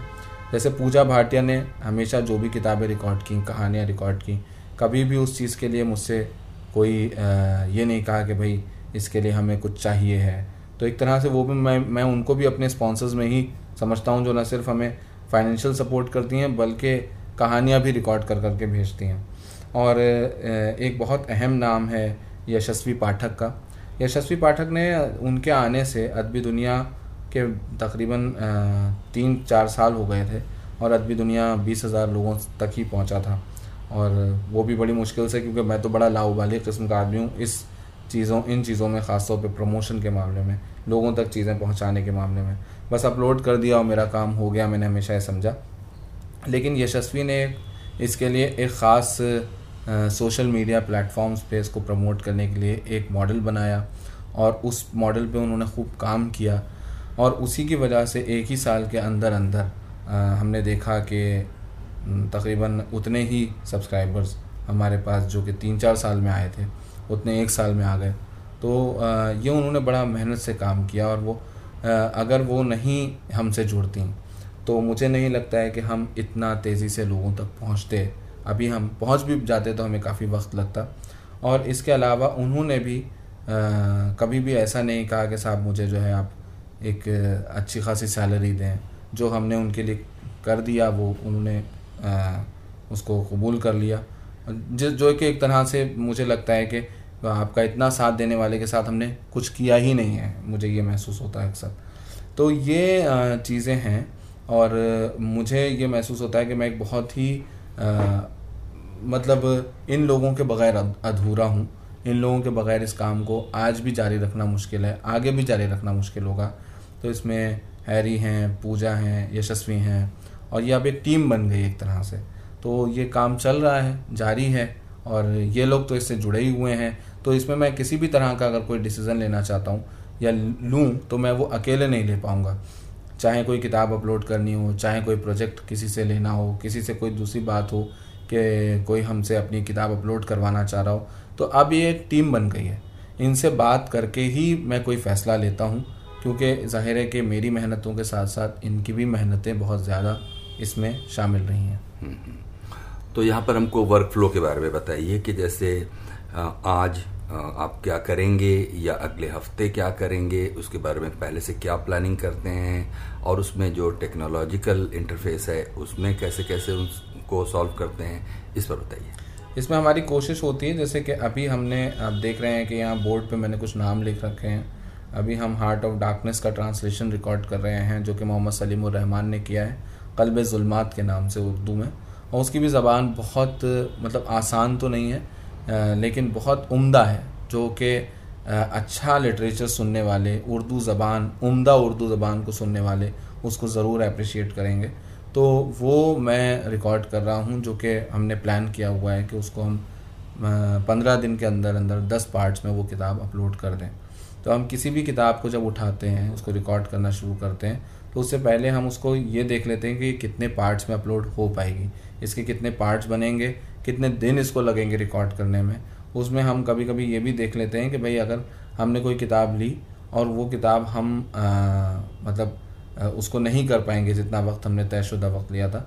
तो पहले हम ये करते थे तो उसमें कई किताबें जो हैं वो छूट जाती थी। अब हम क्या करते हैं कुछ एक्स्ट्रा दिन लेके चलते हैं कि भाई आ, हमने मान लीजिए कि अगर 25 पार्ट्स में कोई किताब अपलोड हो रही है तो हम उसके लिए दो महीने लेके चलते हैं कि ये साठ दिन में तो किसी तरीके से हमें अपलोड कर ही देंगे।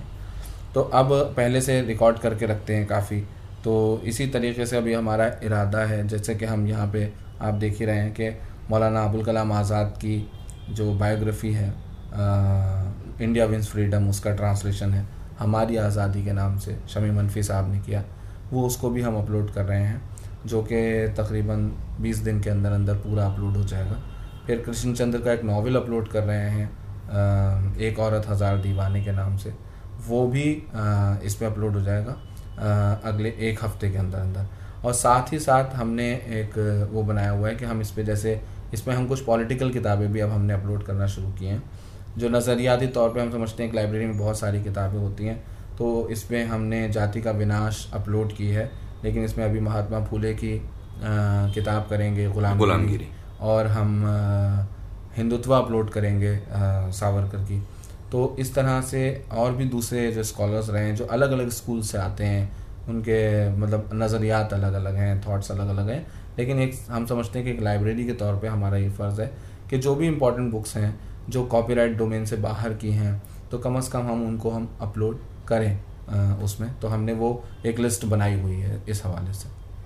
हाँ तो फिर भी आपने टेक्नोलॉजी के बारे में बताइए हाँ। टेक्नोलॉजी का मामला ये है कि टेक्निकल लेवल पे देखिए एक टीम हम, इसमें तो कोई इतना रॉकेट साइंस नहीं है ये। एक बार जो फ़ाइल मैं रिकॉर्ड करता हूँ या पूजा जो रिकॉर्ड करती है तो हमारे पास जो हमारे एडिटर हैं उनको ये फ़ाइल पहुँचा दी जाती है। वो एक एक शेयर्ड ड्राइव है जिसपे वो भी उन तक भी पहुँच जाती है। उनको पता होता है कि कौन सी, कितना, कहाँ चीज़ें एडिट हो चुकी हैं, कौन सी नहीं हो चुकी हैं, वो उसका एक हिसाब रखते हैं। फिर वो उसको एडिट करके, वो उसको उसी ड्राइव के एडिटेड फ़ाइल करके उसको वहाँ पे शेयर कर देते हैं। फिर हम वहाँ से लेके उसको यहाँ पे अपलोड करते हैं। अपलोड करने का काम मेरा है। किताब के लिए, वो फ़ाइल के लिए जो थंबनेल बनेगा, उसका काम भी मेरा है। हमारे जो डिज़ाइनर हैं, जो अभी तो अभी तक तो हमारे साथ जुड़े थे, लेकिन किसी वजह से वो हमसे अभी नहीं जुड़े हैं। लेकिन उनका काम ये था कि वो उन चीज़ों के बारे में, उन किताबों के बारे में जो हम अपलोड करते हैं उनसे या उनके बाहर की किताबें जो हैं, उनमें से कुछ कोट्स हम उनको निकाल के दिया करते थे, जो कि पढ़ने की तरफ़ लोगों को, लोगों का रुझान पैदा करें, लोगों की दिलचस्पी पैदा करें तो वो हम इंस्टाग्राम पे फेसबुक पे ट्विटर पे लोगों के साथ शेयर किया करते थे। तो ये सिलसिला हमने अभी फ़िलहाल कुछ वक्त से ये मुनता किया हुआ है, लेकिन ये बहुत जल्द फिर से शुरू होने वाला है। अच्छा फिर ये आप देखेंगे कि इन छः बरसों में जब आपने शुरू किया होगा तब सूरत हाल कुछ और थी कुछ आपकी अपनी आ, हर इंसान वक्त के साथ ग्रो करता है। इन छः वर्षों में आपकी लर्निंग्स क्या हैं? मतलब किसी काम को करते हुए वो काम भी आपको कुछ सिखाता है। आपको क्या सिखाया काम ने? आ, मुझे सबसे पहले तो इस काम ने ये सिखाया है कि किसी भी आ, किताब के बारे में पहले तो आ, हम अपलोड करने करने से पहले ये पूरी तरीके से देख लें। कि इस किताब को अगर ये ट्रांसलेशन है किसी का तो उसका ट्रांसलेटर कहाँ पर है? पहले हम कोशिश ये कर मतलब कोशिश करते थे कि अच्छा लिटरेचर अपलोड करें तो उसके चक्कर में कई दफ़ा हम इस बात को नज़रअंदाज कर देते थे कि हमें इसके कॉपीराइट होल्डर से एक दफ़ा बात कर लेनी चाहिए। लेकिन रफ्ता रफ्ता हमको ये समझ में आया यूट्यूब से हमारी एक दफ़ा अदबी दुनिया पे स्ट्राइक भी आई है प्लेग जो नावल है अलबेर कामियों का। उस, हालाँकि वो अब कॉपीराइट में नहीं है, लेकिन वो इंग्लिश में अगर हम करते या उस इंग्लिश में भी नहीं बल्कि फ्रेंच में करते, लेकिन फ्रेंच में तो है नहीं, चूँकि इंग्लिश में और हिंदी में उसका ट्रांसलेशन हुआ था तो वो कॉपीराइट डोमेन में आता था तो हम उस पर स्ट्राइक आई थी। तो हमने ये भी महसूस किया कि चीज़ें वो अपलोड की जाएँ, जो या तो वो कॉपीराइट के उसमें नहीं है कॉपीराइट से बाहर हैं, या तो फिर उनके कॉपीराइट होल्डर से हम बात कर लें, इजाज़त ले लें। ये एक बहुत ही बुनियादी चीज़ है, अगर आप ऑडियो बुक्स में के उसमें काम कर रहे हैं तो फ़ील्ड में काम कर रहे हैं। दूसरी बात हमको वक्त ने ये सिखाई है कि किसी एक तरह के सपोर्ट की बुनियाद पे ये काम नहीं चल सकता है। आ, आप इसको तभी कर सकते हैं रेगुलर तरीके से जब आपके पास कॉन्क्रीट कोई प्लान हो आपके पास स्पॉन्सर्स हों आपके पास क्योंकि जब तक ऐसी कोई सपोर्ट नहीं होगी आप उसको बहुत लंबा नहीं खींच सकेंगे। ये बहुत एक सब्र तलब काम है दिक्कत तलब काम है। इसको करने के लिए आपको वक्त लगाना पड़ेगा आपको। और आप देखेंगे कि कई कई दफ़ा पूरा पूरा दिन चला जाता है। और ये भी आप महसूस करेंगे, आपको डिस्करेज भी करती हैं कुछ चीज़ें कि आप देखेंगे कि अजीब अजीब सी वीडियोस पे हज़ारों के व्यूज़ आ रहे हैं, लाखों के व्यूज़ आ रहे हैं। आपके यहाँ उतने ज़्यादा ज़्यादा व्यूज़ नहीं आ रहे हैं। चैनल आज भी हमको उतना रेवेन्यू नहीं देता है। और रेवेन्यू अच्छे लिटरेचर पे काम करने वाले लोगों को ये बात का ध्यान रखना चाहिए। मैंने तो ये बात ख़ास तौर पे महसूस किया कि आप लिटरेचर से ज़्यादा कुछ कमा नहीं सकते।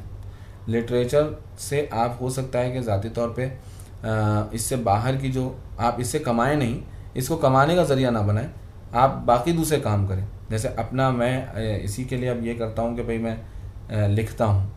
और मुझे तो इत्तेफाक से ये हुआ कि मुझे लोग मिल भी गए, ज़रूरी नहीं है कि हर आदमी को इतना सपोर्ट करने वाले, इतना चाहने वाले लोग मिल जाएँ। और ये भी है कि भाई अगर वो काम उस सतह का होगा तो शायद हो सकता है कि लोग आ जाएँ साथ में। लेकिन बहुत मुश्किलें भी पेश आती हैं। तो एक प्लान तो बहरहाल होना चाहिए। हम तो बगैर किसी प्लान के चले थे। फिर भी ये चल रहा है। ये बड़ी बात है। लेकिन प्लान का होना कि इसका रेवेन्यू कहाँ से आएगा, उसका एक मॉडल होना बहुत ज़रूरी है। अदरवाइज़ आपका कोई भी स्टार्टअप काम नहीं करेगा। आप चाहे कुछ भी कर लें तो ये भी हमको इसने सिखाया है। और सबसे बड़ी बात तो यही है कि वक्त बहुत लगना, लगने वाली चीज़ है, ये लगाने वाली चीज़ है।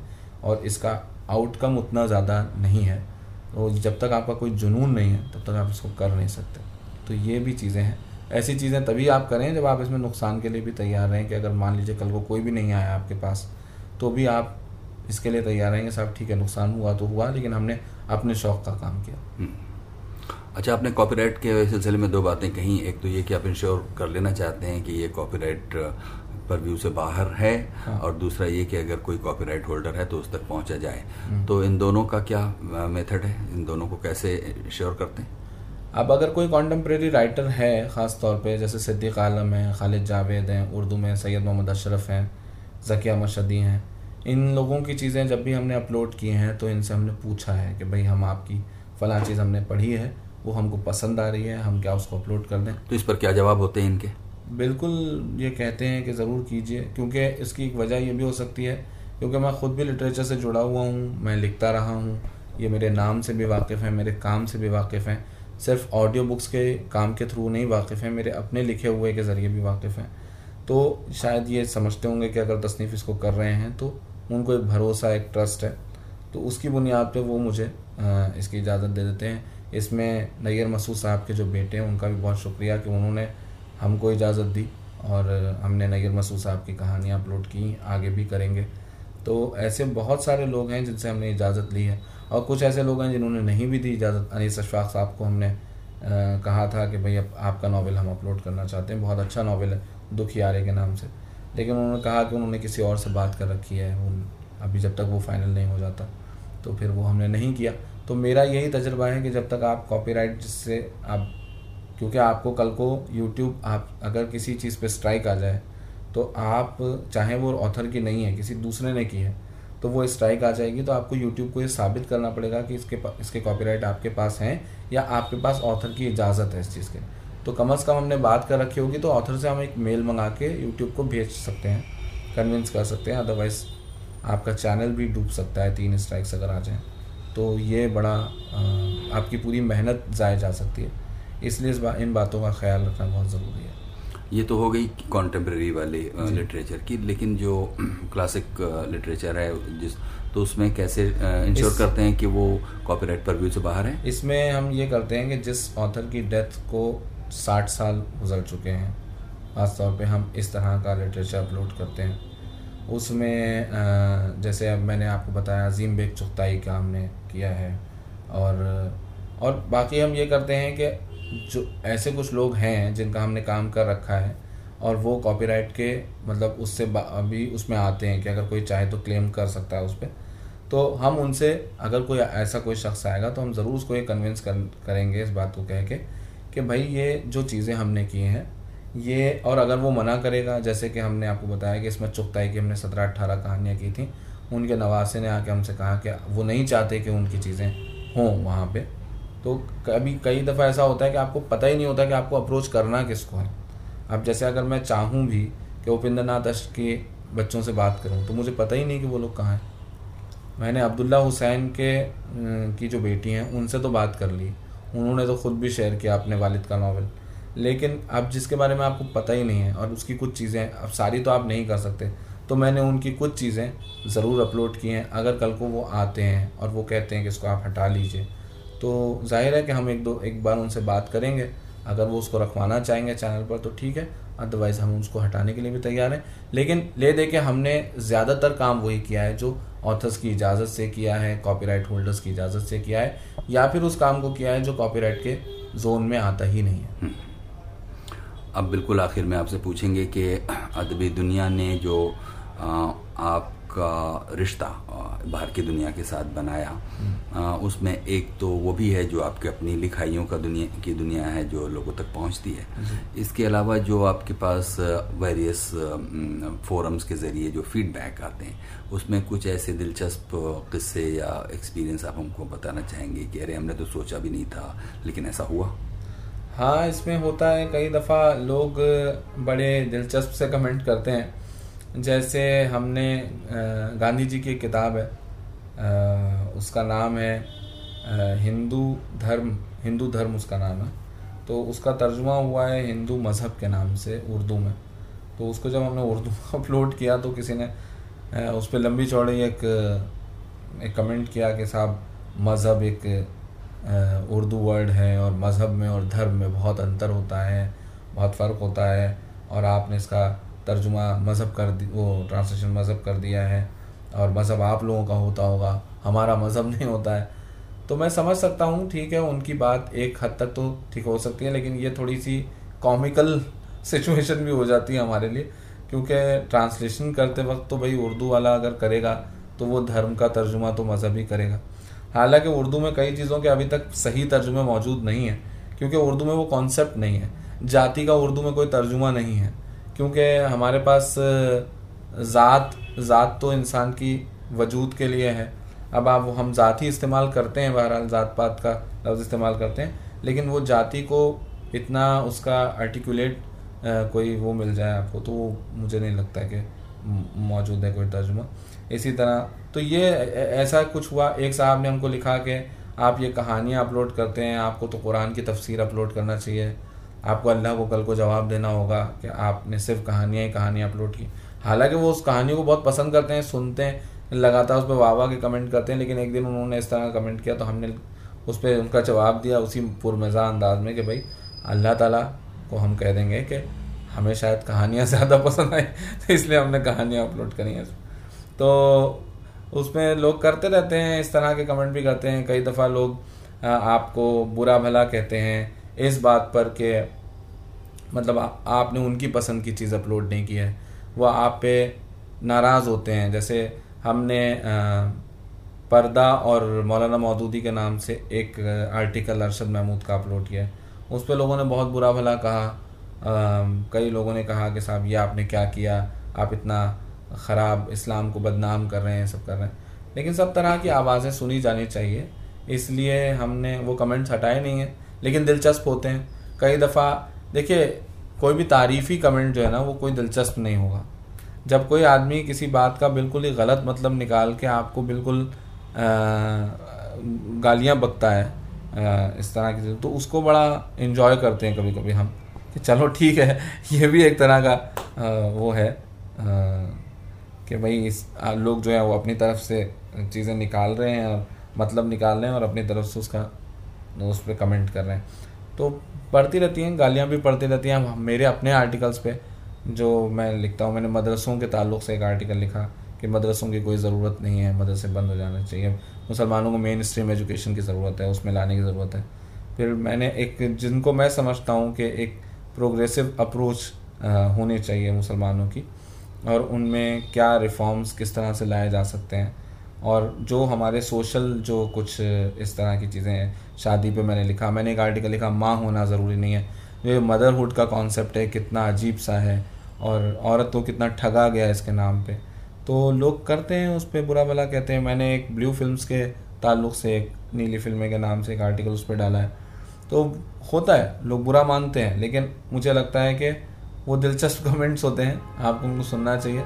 कई कई जगह पे आप थोड़ा बहुत हम चुटकुल मतलब उन चुटकुलों का जवाब भी दे देते हैं कभी कभी मज़ा भी आता है उन सब चीज़ों में। ये है पूरा मामला। तो तसनीफ़ हम लोग बातें पूरी कर चुके हैं। आखिर में कुछ आप और कहना चाहते हो तो कहिए फिर हम लोग वाइंड अप करें।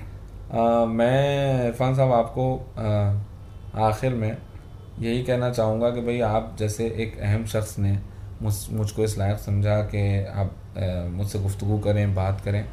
तो हम लोग तो ज़ाहिर है कि आपकी चीज़ें देखते आए हैं और कभी ये तस्वूर में भी नहीं आया था कि भाई हम भी इस लायक होंगे कि हमसे भी इतनी लंबी गुफ्तु करने आप जैसा शख्स आएगा। और आपकी ये मोहब्बत है, शफ़क़त है और मैं इसके लिए आपका बेहद शुक्रगुजार हूँ। पूरी अदबी दुनिया टीम की तरफ़ से कि आपने हमसे बातचीत की।